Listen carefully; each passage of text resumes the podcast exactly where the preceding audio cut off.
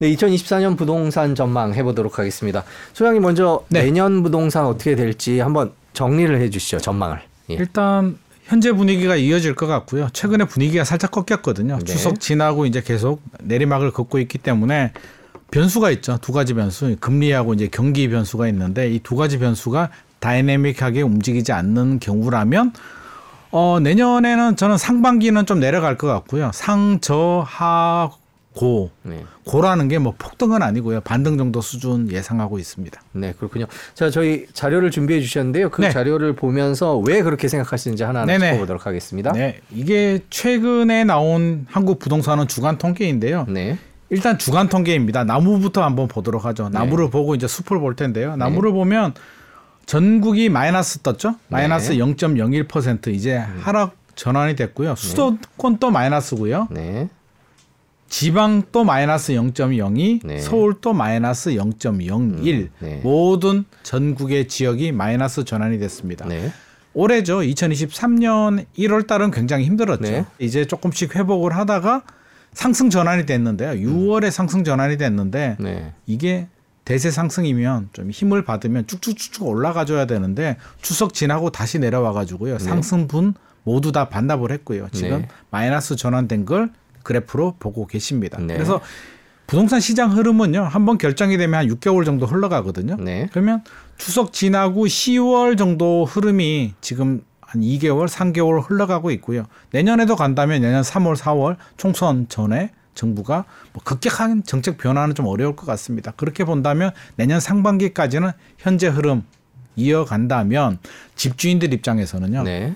계속 이 호가를 붙잡고 놓치지 않고 버티기는 굉장히 힘들지 않을까 아, 네. 하는 생각을 하게 됩니다. 네. 그러면 이 전세도 한번 보죠. 네. 매매 전세가 좀 다른데요. 네. 전세는 지금 아직도 플러스입니다. 음. 살짝 살짝 내려오고 있는데요. 네. 상승 폭이 커요. 네. 전국은 0.07이고요. 네. 수도권은 0.11, 서울은 0.14%니까 매매와 전세는 다르다. 네. 상반된 시장을 보여주는데요. 네. 제가 앞서서 상저하고라고 한건 네. 매매 시장을 말하고요. 네. 전세 시장은 아마 내년에 상고하고고가 될 것 같습니다. 그래서 아. 전세는 아파트 전세는 오히려 더 강세가 될 것 같다. 아파트 전세요. 네. 매매 빌라 같은 경우에 빌라 오피스텔은 좀 다른 시장이고요. 여전히 깡통 전세, 역전세 우려가 심각한 상황이기 때문에 어려운 상황이고 아파트 전세 시장 같은 경우는 내년에 강세가 될 것 같습니다. 그래서 매매 전세가 2022년, 2023년은 동반 하락하다가 반등하는 그 싱크가 됐다라고 하죠. 같이 움직였는데 2024년은 다르게 움직일 것 같습니다. 음. 지금 그래프 보이시죠? 네. 빨간색 막대 그래프가 전세고요. 네. 파란색 막대 그래프가 매매 시장입니다. 그러면 이게 1년치 그래프예요. 네. 작년 11월, 12월부터 지금까지 흐름을 보여주고 있는데 상반기 흐름 한번 보죠. 파란색보다 빨간색 그래프가 더 많이 내려와 있죠. 네. 전세가 더 많이 떨어졌다는 음, 얘기죠. 네. 그러니까 매매보다 전세가 많이 떨어졌기 때문에 작년에는 전세가 매매를 끌어내렸다라고 우리가 해석을 할 수 있을 것 같고요. 음. 네. 이제 반등을 하는데 상반기 지나고 이제 하반기 6월, 7월 넘어가니까 마이너스에서 플러스로 전환된 그래프 보이시잖아요. 네. 그래프 보이는데 올라가다가 조금 주춤하긴 하는데 파란색 그래프는 최근 마지막 수치를 보면 거의 없어졌고요. 네. 하락 전환됐고 네. 빨간색 전세는 아직 남아 있는데 네. 서울 같은 경우는 지금 입주 물량이 아직까지는 있어요. 최근에 개포에 6,700세대 DH 퍼스티어 아이파크 아파트들 입주장이 형성되고 있는데 왜 제가 전세는 강세로 전환됐다라고 제가 자신 있게 말씀을 드리냐면 첫 번째 이제는 월세보다는 전세가 유리해졌습니다. 월세 가격은 떨어지지 않았는데 전세 가격은 내려왔기 때문에 금리도 작년보다는 조금 내려왔거든요. 음, 네. 그러면 월세보다 전세가 유리한 장이고요. 매매 시장은 주춤하잖아요. 그러면 시장의 수요자들이 지금 들어갈까 말까 최근에 추석 이후에 약간 발을 빼고 있습니다. 그 이유는 제가 조금 이따 말씀드리고요. 발을 빼면 어디로 가야 될까요? 우리가 텐트 치고 살 수는 없잖아요. 네. 그러면 어디로 가요? 매매 지금 집 사기가 조금 그렇다면 전세로. 시장으로. 예. 근데 월세는 좀 그래요. 월세보다는 전세가 유리하기 때문에 매매 수요가 아파트 전세 시장으로 들어오고 있고요. 앞서서 제가 빌라 오피스텔 시장 전세 시장은 어렵다고 했는데 그러면 빌라 오피스텔의 임대 수요는 또 선택지가 뭐가 있을까요? 월세로 가거나 아파트 전세로 와야 되는데 월세보다는 전세가 유리하니까 전세는 수요가 늘어나요. 그러면 전세 공급은 어떻게 될까요? 작년보다 올해 입주 물량이 줄어들었고요. 내년에는 더 줄어듭니다. 수요는 늘어나는데 입주 물량이 줄어들면 자연스럽게 전세는 이제 저는 강세라는 표현은 그렇고 이제 정상 회복이 되고 있다. 음. 작년이 비정상적으로 떨어졌기 때문에 내년에는 전세는 강세로 전환될 가능성이 높습니다. 매매 시장은 제가 앞서서 좀 떨어지다가 어느 정도 호가가 내려왔다면 매수 대기자들이 들어오면서 좀 반등을 할 가능성은 있는데 전세는 계속 올라갈 것 같습니다. 네, 그렇군요. 다음에 준비해 주신 자료는 거래량 자료네요. 거래량입니다. 지금 그래프 보시면요. 작년 9월부터 이제 그래프가 네. 나오는데요. 작년 9월에 600건입니다. 서울 아파트 거래량입니다. 네. 607건, 10월이 뭐 500건이고요. 11월이 700, 12월이 835건인데 서울 아파트가 180만 원가 넘거든요. 네. 그 중에 작년 4분기가 거의 뭐 천 건 아래로 네, 거의. 올소미 상황인 걸 우리가 알 수가 있고요. 이게 부동산 시장 흐름을 알 수가 있는데 사실은요. 서울 아파트 거래량이 천건 이하면 비정상 시장입니다. 아마 추이를 보셔야 되는데요. 숫자는 1월이 1,400건, 1,411건 정도 나왔고요. 2월이 2,454건 늘어나는데 숫자 자체는 이제 4월부터 3,000건대로 접어섰고요. 5월이 3,400건 이렇게 늘어나는데 그래프 그래프 기울기를 보시면 그렇죠? 기울기가 점점 점점 안 좋아지고 있죠. 네. 완만해지다가 결국에는 추석 지나고 내려오고 있죠. 네. 거래량이 줄어들고 있다. 이 얘기는 두 가지로 해석할 수가 있습니다. 일단 거래량 그래프만 보면 어떻게 두 가지로 해석하냐면 일단 집을 사려는 매수자들이 사지 않는다. 발을 빼고 있다라고 첫 번째 우리가 가정을 할 수가 있고요. 두 번째는 집주인들이 매물을 회수할 수도 있겠죠. 집값이 올라갈 것 같으면 2020년, 2021년 같은 경우는 매물을 회수하게 되면 매물이 없으니까 거래가 안 되잖아요. 두 가지 현상이 있는데 그러면 이번은 어떤 현상일까? 왜 거래량이 줄어들까? 다음 그래프 보시면 네. 이게 매물 현황이거든요. 자, 매물이 어때요? 늘어나고 있죠. 네. 매물이 늘어나고 있다는 얘기는 집주인 입장에서는 매물 횟수가 아니라 매물을 내놓고 있는데 매수자들이 지금 사지 않고 있다라고 해석을 할 수가 있습니다. 그러면 왜 이럴까? 왜 이럴까를 생각해 보면 양쪽 입장이 똑같은데요. 네. 결론부터 말씀드리면 추가 상승에 대한 기대감이 낮다. 매수자들은 굳이 내가 지금 들어가야 될까? 경기도 좋지 않은데 내년 상황을 보면서 판단해도 늦지 않겠다라는 판단을 하고 있기 때문에 발을 빼고 있습니다. 그런 현상이 앞서서 거래량이 줄어들고 매물이 늘어나는 현상으로 나타나고 있습니다. 부동산 시장이 요즘에 얼어붙었다라는 얘기를 해주셨고 그게 이제 내년 상반기까지 계속 될 거다라고 말씀을 해주셨으니까 네. 일단 그러면 최근에 추석 이후죠 추석 이후에 부동산이 꺾인 이유를 한번 쭉 정리를 해볼까요 어떤 네. 이유들이 일단 뭐 있는지. 꺾인 이유는 제가 쭉 설명을 드렸는데요. 첫 번째, 2020년, 2021년에 발생한 버블이 제거되지 않았다. 그때 분명히 오버슈팅이거든요. 버블이 제거됐는데 버블이 제거되는 방법은 두 가지가 있어요. 시간이 지나는 방법. 우리 화폐 가치가 떨어지잖아요. 그게 물가가 올랐는 겁니다. 그러면 2020년, 2021년에 버블이 생겼더라도요. 시간이 지나면 자연스럽게 해결이 됩니다. 근데 지금이 2023년이고요. 작년이 2022년이에요. 이제 1년 정도 작년 하반기부터 떨어졌으니까 1년 정도 조정이 된 걸 가지고 버블이 제거되기는 현실적으로 굉장히 역부족이다. 시간이 좀 더 필요하고요. 하락을 본다면 올 1월 가격은 좋습니다. 1월 정도 가격이면은 필요한 실수요자들은 사도 충분한데 1월에서 반등을 했잖아요. 이미 반등을 해버렸기 때문에 버블이 제거되지 않았다. 시간이 더 필요하고요. 추가 하락이 필요합니다. 그리고 올 제가 앞서서 설명드렸듯이 상반기에 대한 그 피로감이 반등을 했기 때문에 이 가격을 따라가기 싫다는 거고요. 뭔가 시그널이라도 줘야 되는데 한국은행에서 아 내년에 뭐 내려갈 수 있어라는 말이라도 줬으면 좋겠는데 나오고 있지 않기 때문에 투자 심리가 굉장히 위축됐다. 추가 상승에 대한 기대감이 낮아진 부분이 가장 크고요. 매도자 매수자가 이제 서로 입장 차이. 집주인들은 아 이 정도면 팔고 싶어. 집을 사려는 분들은 무슨 소리야? 나는 지금 들어가고 싶지 않아. 니들이 호가 내리면 들어갈게. 라는 심리가 작동이 되고 있기 때문에 시장에서는 부동산 시장이 꺾였고요. 이걸 가지고 이제 의견이 분분한 게 이게 대세 하락이냐, 이제 2차 하락이 오느냐, 네. 아니냐가 의견이 분분한데 그거는 제- 제가 뒤에 또 말씀을 드리도록 하겠습니다. 내년도 시장을 전망을 해보도록 하겠습니다. 지금 상황을 충분히 설명을 들었으니까요. 그럼 지금 상황이 당분간 계속 이어진다라고 볼 때 어떤 것들을 지켜봐야 될까요? 일단 어, 변수를 본다면 제가 앞서서 이제 금리 얘기했고요. 하나 지켜봐야 되고 이제 경기 상황 봐야 되고요. 전세 시장 봐야 되고요. 정책을 봐야 되는데 이 네 가지를 봐야 됩니다. 네 가지를 봐야 되는데 금리는 제가 앞서서 이제 간단하게 설명을 드리긴 했는데요. 과연 얼마 내 언제 내릴까? 이게 중요한 게 언제 내릴까? 그리고 내린다면 얼마나 빨리 내려갈까? 이 두 가지 포인트로 봐야 되는데요. 언제 내릴까조차도 불투명합니다. 지금 말은 많은데 제가 볼 때는 잘해야 내년 4분기에 0.25 내리면 베스트고요. 그것도 안 될 수도 있는데 좋아요. 0.25 내렸습니다. 내리면 일시적으로는 환호를 할 거예요. 야 내렸다. 이제 내릴 거야. 호가 올리고요. 또 기다리던 매수자들은 불안하니까 또 들어오는데 어느 정도 반등하고 나면 또 어떤 생각이 드냐면 어 생각해 보니까 이게 0.25 내려서 대출 금리가 무슨 얼마나 차이가 나지? 시장에서 원하는 수준은요 2% 정도예요. 대출 금리가 2% 초반대 정도 나와줘야 우리가 아 이 정도면 투자해도 충분히 남아. 왜? 상가 시장도요 임대 수익률이 3% 정도입니다. 그러면 2% 정도 나와야 3% 수익률이 먹히거든요. 근데 지금 4% 후반대 5% 수익률은 도저히 답이 안 나오고요. 0.25, 0.5%포인트 내려가지고 고금리가 해결될 수는 없습니다. 그러면 기준금리가 적어도 2% 이하로 내려와야 되는데 지금 3.5% 기준금리가 언제 2%로 내려갈까요? 그게 1년 만에 될까요? 내년 4분기에 0.25 혹시라도 내리더라도요. 제가 볼 때는 2, 3년? 베스트가 2, 3년이고요. 더 오래 걸릴 수도 있고요. 아무도 장담할 수 없습니다. 그래서 금리 불확실성 일단 상당히 높다.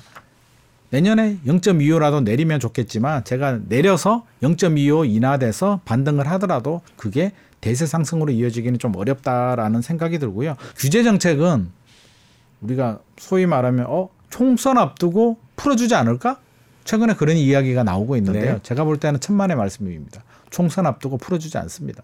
왜 풀어주지 않냐면 자 제가 국토부 장관이라면 어떤 상황이 마음에 들까요? 집값이 오르는 게 좋을까요? 내리는 게 좋을까요? 내가 국토부 장관이에요. 그대로 가는 게 그렇죠. 그대로 가는 게 좋죠. 아니, 내가 국토부 장관이면 기자들 앞에서 부동산 대책 발표하는 게 그게 좋은 일이 아니잖아요. 이 올라 해도 욕 먹고 규제 해도 욕 먹고 안 해도 욕 먹거든요. 안 하는 게 제일 좋습니다. 스테이가 제일 좋은데 마음대로 안 되죠. 이게 사실 뭐 보면 뭐 이번에 장관 후보자 나와서 뭐 그런 말씀하시더라고요. 지금 장관 후보자께서 국토부 장관 후보자께서 2008년도 MB 정부 시절에 그 국토부 있어서 규제 완화를 주도했기 때문에 앞으로도 규제가 풀릴 거야라고 얘기하는데 저는 천만의 말씀이라고 말씀드립니다. 왜? 시장 흐름을 따라가는 거지. 집값이 지나치게 오버슈팅이 되면 규제를 하는 거고요. 집값이 냉각, 언더슈팅이 되면 규제를 푸는 거지. 그 사람의 성향하고는 저는 관계 없다고 봅니다. MB 정부 때는 풀어줘야 되니까 풀어준 거지. 그 사람 마음대로 그 장관 마음대로 풀고 안 풀고가 아니거든요. 그렇다면 내년에 부동산 시장 흐름이 급등도 아니고 급락도 아니라면 정부는 규제에 손대지 않습니다. 어설프게 손댔다가 만약에 인하를 해줬어요. 아, 규제를 풀어줬어요. 집값이 혹시라도 반등하게 되면 무슨 부자들을 위한 정책 또 그 프레임에 갇혀 버리기 때문에 쉽지 않고요. 규제를 하게 되면 또 하락을 하게 되죠. 하락도 굉장히 곤혹스럽잖아요. PF 대출 문제가 되고 비분양 문제가 되고 그래서 정부 입장에서는 아무것도 손대기 싫다. 집값이 급락하거나 급등하거나 급락하지 않는 한 규제는 손대지 않고요. 뭐가 나오냐면 총선 앞두고 개발 정책이 나옵니다. 지금 또 메가시티 뭐 이런 게 지금 계속 나오고 있잖아요. 그게 지역 개발 정책이잖아요. 지하철 연장해 주겠다. 예비 타당성 뭐 면제해 주겠다. 그런 전체적인 부동산 시장이 아니라 지역별로 뭐 GTX 뭐 빨리 해주겠다. 지역별로 민심을 자극할 수 있는 그런 개발 정책은 나올 수는 있으나 이런 규제 정책은 나오지 않고요. 토지거래 허가는 조금 다른 관점에서 봐야 됩니다. 토지거래 허가는 최대 5년이에요. 근데 이제 3년 지났고요. 2년 남았는데 내년 4월, 2024년 4월이나 2025년 4월에 풀어줘야 되는데 제가 서울시장이면 아마 이왕이면 2025년 마지막보다는 차라리 총선 앞두고 토지거래허가 정도는 풀어도 괜찮지 않을까. 아마 토지거래허가는 풀릴 가능성이 높은데 우리가 알아둬야 될 건 토지거래 허가가 풀린다고 해서 집값이 큰 폭의 반등을 하거나 그렇지는 않습니다. 크게 영향을 주지 않기 때문에 토지거래 허가는 풀릴 수도 있겠다 정도 우리가 예상을 할 수가 있을 것 같고요. 전세는 제가 앞서서 말씀드렸죠. 전세는 상승입니다. 그러면 또 이렇게 물어보시는 분들이 있어요. 전세가 상승을 하고 강세를 보인다면 전세는 매매 가격을 밀어 올리기도 하고 버팀목 역할을 해주니까 매매 가격이 안 떨어지겠네? 오히려 올라가겠네? 라고 생각하고 그렇게 말씀하시는 분들도 많이 있는데요. 저는 그렇게 보지 않습니다. 왜 보지 않냐면 이게 수학 공식하고 다르거든요. 현실에서는 전혀 그렇지가 않습니다. 시차가 있어요.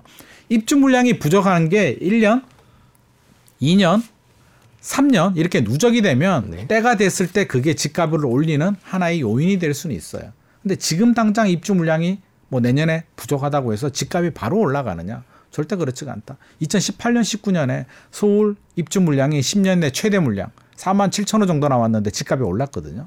그 얘기는 입주 물량은 부족한데 집주인들이 집값 오를 것 같으니까 매물을 회수하니까 오히려 공급이 더 줄어들었고요. 시장에 수요자들이 불안한 마음에 들어오니까 수요가 늘어나니까 집값이 올랐는 거예요. 그래서 여러 가지 요인이 작동이 된다. 단순히 내년에 입주 물량이 부족하다고 해서 집값이 반등하기는 어렵다. 입주 물량 부족이 2024년, 2025년, 2026년까지 이어진다면 2026년이든 7년에 물론 분위기가 형성이 된다면 밀어 올리는 힘이 될 수는 있겠죠.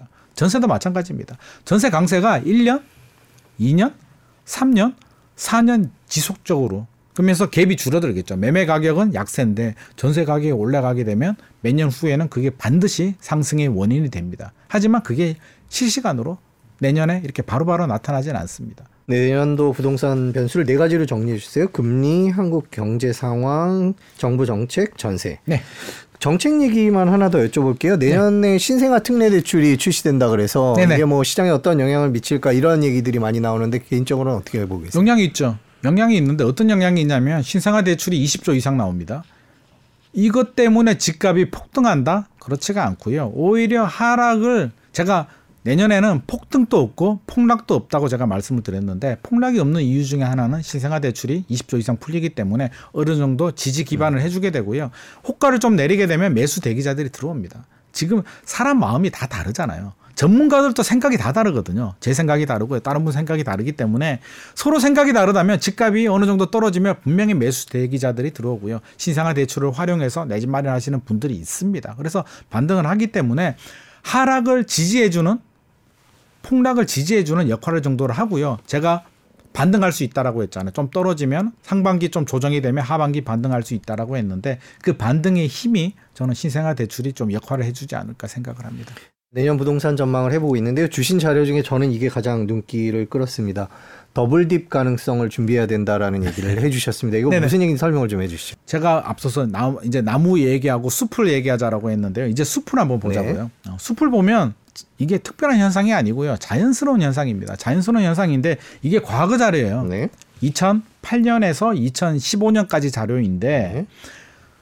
우리가 미래를 갈 수는 없잖아요. 과거 타임머신 타고 가보면 2008년도에 무슨 일이 있었냐면 글로벌 금융위기가 왔습니다. 네. 집값 폭락하죠. 음. 그때 저는 아직도 기억이 나는 게 노무현 정부 시절에 집값 많이 올랐잖아요. 네. 2003년에서 2007년까지 폭등을 하다가 미국이 서브프라임 모기지론 터지면서 글로벌 금융위기가 와서 집값이 빠지는데 사실은 아, 미국이 모기지 글로벌 금융위기 왔다고 해서 우리가 집값이 바로 빠질 이유가 있을까요? 두, 두 가지 이유가 있죠. 일단은 패닉. 뭐가 뭔지 모르겠는데 뭐 큰일 났대. 일단 투자 심리가 급격하게 위축이 되고요. 두 번째 떨어질 때가 됐다. 7년 정도, 8년 정도 두 배 정도 집값이 올랐는데 떨어질 때가 됐는데 그게 트리거 역할을 글로벌 금융위기가 해준 거죠. 어, 이거 뭐지? 생각해 보니까 정신 차리니까 집값이 너무 올랐네? 뚝 떨어지다가 다행히 반등을 합니다. 반등은 이제 MB 정부 시절에 규제도 풀고요. 뭐 그때는 금리도 내렸고 합니다. 반등을 했는데 반등 후에 멈추죠. 네. 2019년 하반기에 멈춥니다. 이 멈춘 게 지금하고 똑같아요. 그때도 똑같아요. 어? 가만히 있어봐. 지금 가격에 들어가도 될까? 여기서 얼마나 더 올라가지? 확신이 없는 거예요. 그때도. 많이 올랐는 버블이 여전히 남아 있는 상황. 어떻게 해야 될지 모르는 상황. 그때 그래프는 이렇게 완만한 그래프, 보합 그래프가 한 2, 3년 정도 보이는데요. 요게 좀 더 상세하게 보면 올랐다 내렸다 올랐다 내렸다 등락을 거듭하는 보합입니다. 네. 심리적으로 굉장히 피로가 누적이 되죠. 그런 상황에서 아마 제가 볼 때는 이번에는 금리가 트리거가 될 것 같은데요. 이번에도 뭐 금리를 한번 경제 상황에 따라서 한번 올리거나 어떤 트리거가 됐을 때 피로감이 누적이 됐을 때 집주인들이 집어 던집니다. panic sell이 생기죠. panic sell이 나올 때가 2차 하락입니다. 그러면 우리는 이거를 어떤 시그널로 받아들여야 되냐면 panic sell이 나오고요. 2차 하락이 나오면 사실은 이게 터널 마지막이거든요. 터널 통과하는 마지막 단계이기 때문에 우리는 공포에 휩싸이는 게 아니라 요때는 이제 마음의 준비를 하고 내 집 마련 진짜 요 타이밍 놓치면 안 돼라는 마음으로 열심히 준비해야 될 텐데 현실적으로 어렵습니다. 그렇다면 시그널을 좀 알아야 될 필요가 있는데요. 그런 시그널이 이제 패닉 셀이 발생하게 되고요. 고점 대비 30% 정도 하락을 합니다. 그럼 미분양이 급증하게 되죠. 아마 제 생각에는 2차 하락이 2, 3년 후에 만약에 온다면 한 10만 호까지 미분양이 늘어날 수도 있습니다. 이게 1년 후가 될 수도 있고요. 2, 3년 후가 될 수도 있는데 저도 이거 시점은 뭐 정확히 알 수는 없습니다만 이렇게 되면 정부가 강남 규제 지역을 풀어요. 어, 안 되겠는데? 강남 또 떨어지거든요. 2차 하락 때는 우리 저수지 이론이라고 있잖아요. 외곽 지역이 먼저 떨어지고 중심지가 늦게 떨어지고 올라갈 때는 중심지가 먼저 오르는데 강남 불패가 집값이 안 떨어지는 게 아니고요. 늦게 떨어지고 먼저 반등한다는 게 강남 불패예요. 이걸 잘못 해석해버리면 강남 집값은 영원히 안 떨어지니까 무리해서라도 아무 때라도 사도 돼라는 공식이 성립이 되는데 그게 아니고요. 강남은 늦게 떨어지고 올라갈 때 먼저 반등하지만 늦게라도 떨어진다라는 게 포인트입니다. 2차 하락 때는 강남이 많이 떨어집니다. 그러면 정부가 강남 규제 지역 풀죠. 그래도 쉽게 반등 안 합니다. 공포에 질린 심리가 아시는 분들은 들어가겠지만 다수는 여전히 관망, 홀딩, 공포에 질려 있기 때문에 그래도 안 되면 대출 규제, DSR 조금 더 풀 거고요. 최악의 경우는 아마 양도세 특례 5년간 양도세 면제 나옵니다. 그래서 이런 거 나오면 터널 지나가면서 아마 2012년, 2013년 분위기가 이런 분위기고요. 그 후로는 이제 거래량이 늘어납니다. 거래량 늘어나는데 사람들 마음이 똑같은 게 아, 이게 dead cat bounce인가? 추가로 더 떨어지는 거 아니야? 또 관망을 하시는 분들이 많기 때문에 올라가는데도 시간이 필요하다.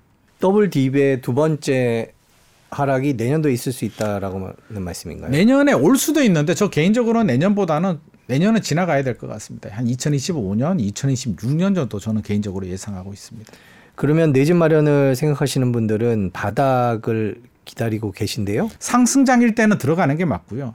조정장일 때는 안 들어가는 게 맞습니다. 그러면 지금 시장을 내가 상승장으로 판단하느냐, 조정장으로 판단하느냐는 이제 본인 사람마다 기준이 다른데 지금을 조정장으로 본다면 굳이 할까 말까라는 얘기는 해도 되고 안 해도 된다면 조정장일 때는 굳이 안 하셔도 된다. 그럼 타이밍을 한번 재보자는 거죠. 그래서 상승장이라고 판단한다면 들어가시고 지금 또 상승장이라고 개인적으로 판단하시는 분들이 있다면 그거는 본인 판단이니까 들어가셔도 맞을 것 같고요. 조정장이라고 판단한다면 한번 기다려보자. 바닥에 시그널 또 보고요. 만약에 혹시라도 사도 되고 안 사도 되고 나는 당장 돈도 부족하고 내가 돈을 종잣돈을 마련하는데도 2, 3년의 시간이 필요할 것 같아라고 한다면 돈 마련하면서 나름대로의 기준을 만들어야겠죠. 음. 더 떨어지면 어떡하죠? 그건 어쩔 수가 없어요. 우리가 100%라는 건 없잖아요. 투자하는데 어떻게 100%가 있겠습니까? high risk high return인데 리스크가 너무 크면 사실은 좀 위험할 수도 있기 때문에 적당한 리스크는 안고 가는 거거든요. 가장 리스크 없는 건 아무것도 안 하는 거예요. 근데 아무것도 안 하면 리턴도 없잖아요. 수익이 없기 때문에 요렇게 됐어. 요 정도 들어왔을 때는 내가 들어간다. 설사 5천만 원 1억 더 떨어질 수는 있어도 시간이 지나면 여기서 2, 3년 지나면 상승장으로 전환이 되면 반드시 5억 이상 올라간다라는 마음으로 들어간다면 저는 뭐 충분하지 않을까 하는 생각이 듭니다. 내년 가격은 전반적으로 약보합이다 이렇게 보고 계신 건가요? 저는 약보합 보고 있고요. 저는 상반기는 지금 분위기가 이어진다면 좀 내려갈 것 같습니다. 그럼 집주인들이 호가를 내려야 돼요. 뭐 헬리오시티 예를 들면 특정 아파트를 예로 들어서 제가 좀 죄송한데 최고가가 23억 8천이었고요. 1차 하락 때 작년 12월에 10층 이상 기준으로 16억까지 떨어졌다가 최근에 9월이었나요? 21억 3천까지 거래가 되고 꺾여가지고 지금 20억대 왔다 갔다 하고 있거든요. 요 가격은 매수자들이 부담스럽다는 거예요. 그러면 18억, 19억까지 내려오면 또 매수자들이 들어옵니다. 그래서 그 정도 떨어지면은 어느 정도 매수 대기자들이 또 들어오기 때문에 내년에는 그 정도 떨어졌다가 다시 또 한 20억, 21억 수준까지 반등하는 장이 형성되지 않을까 싶습니다.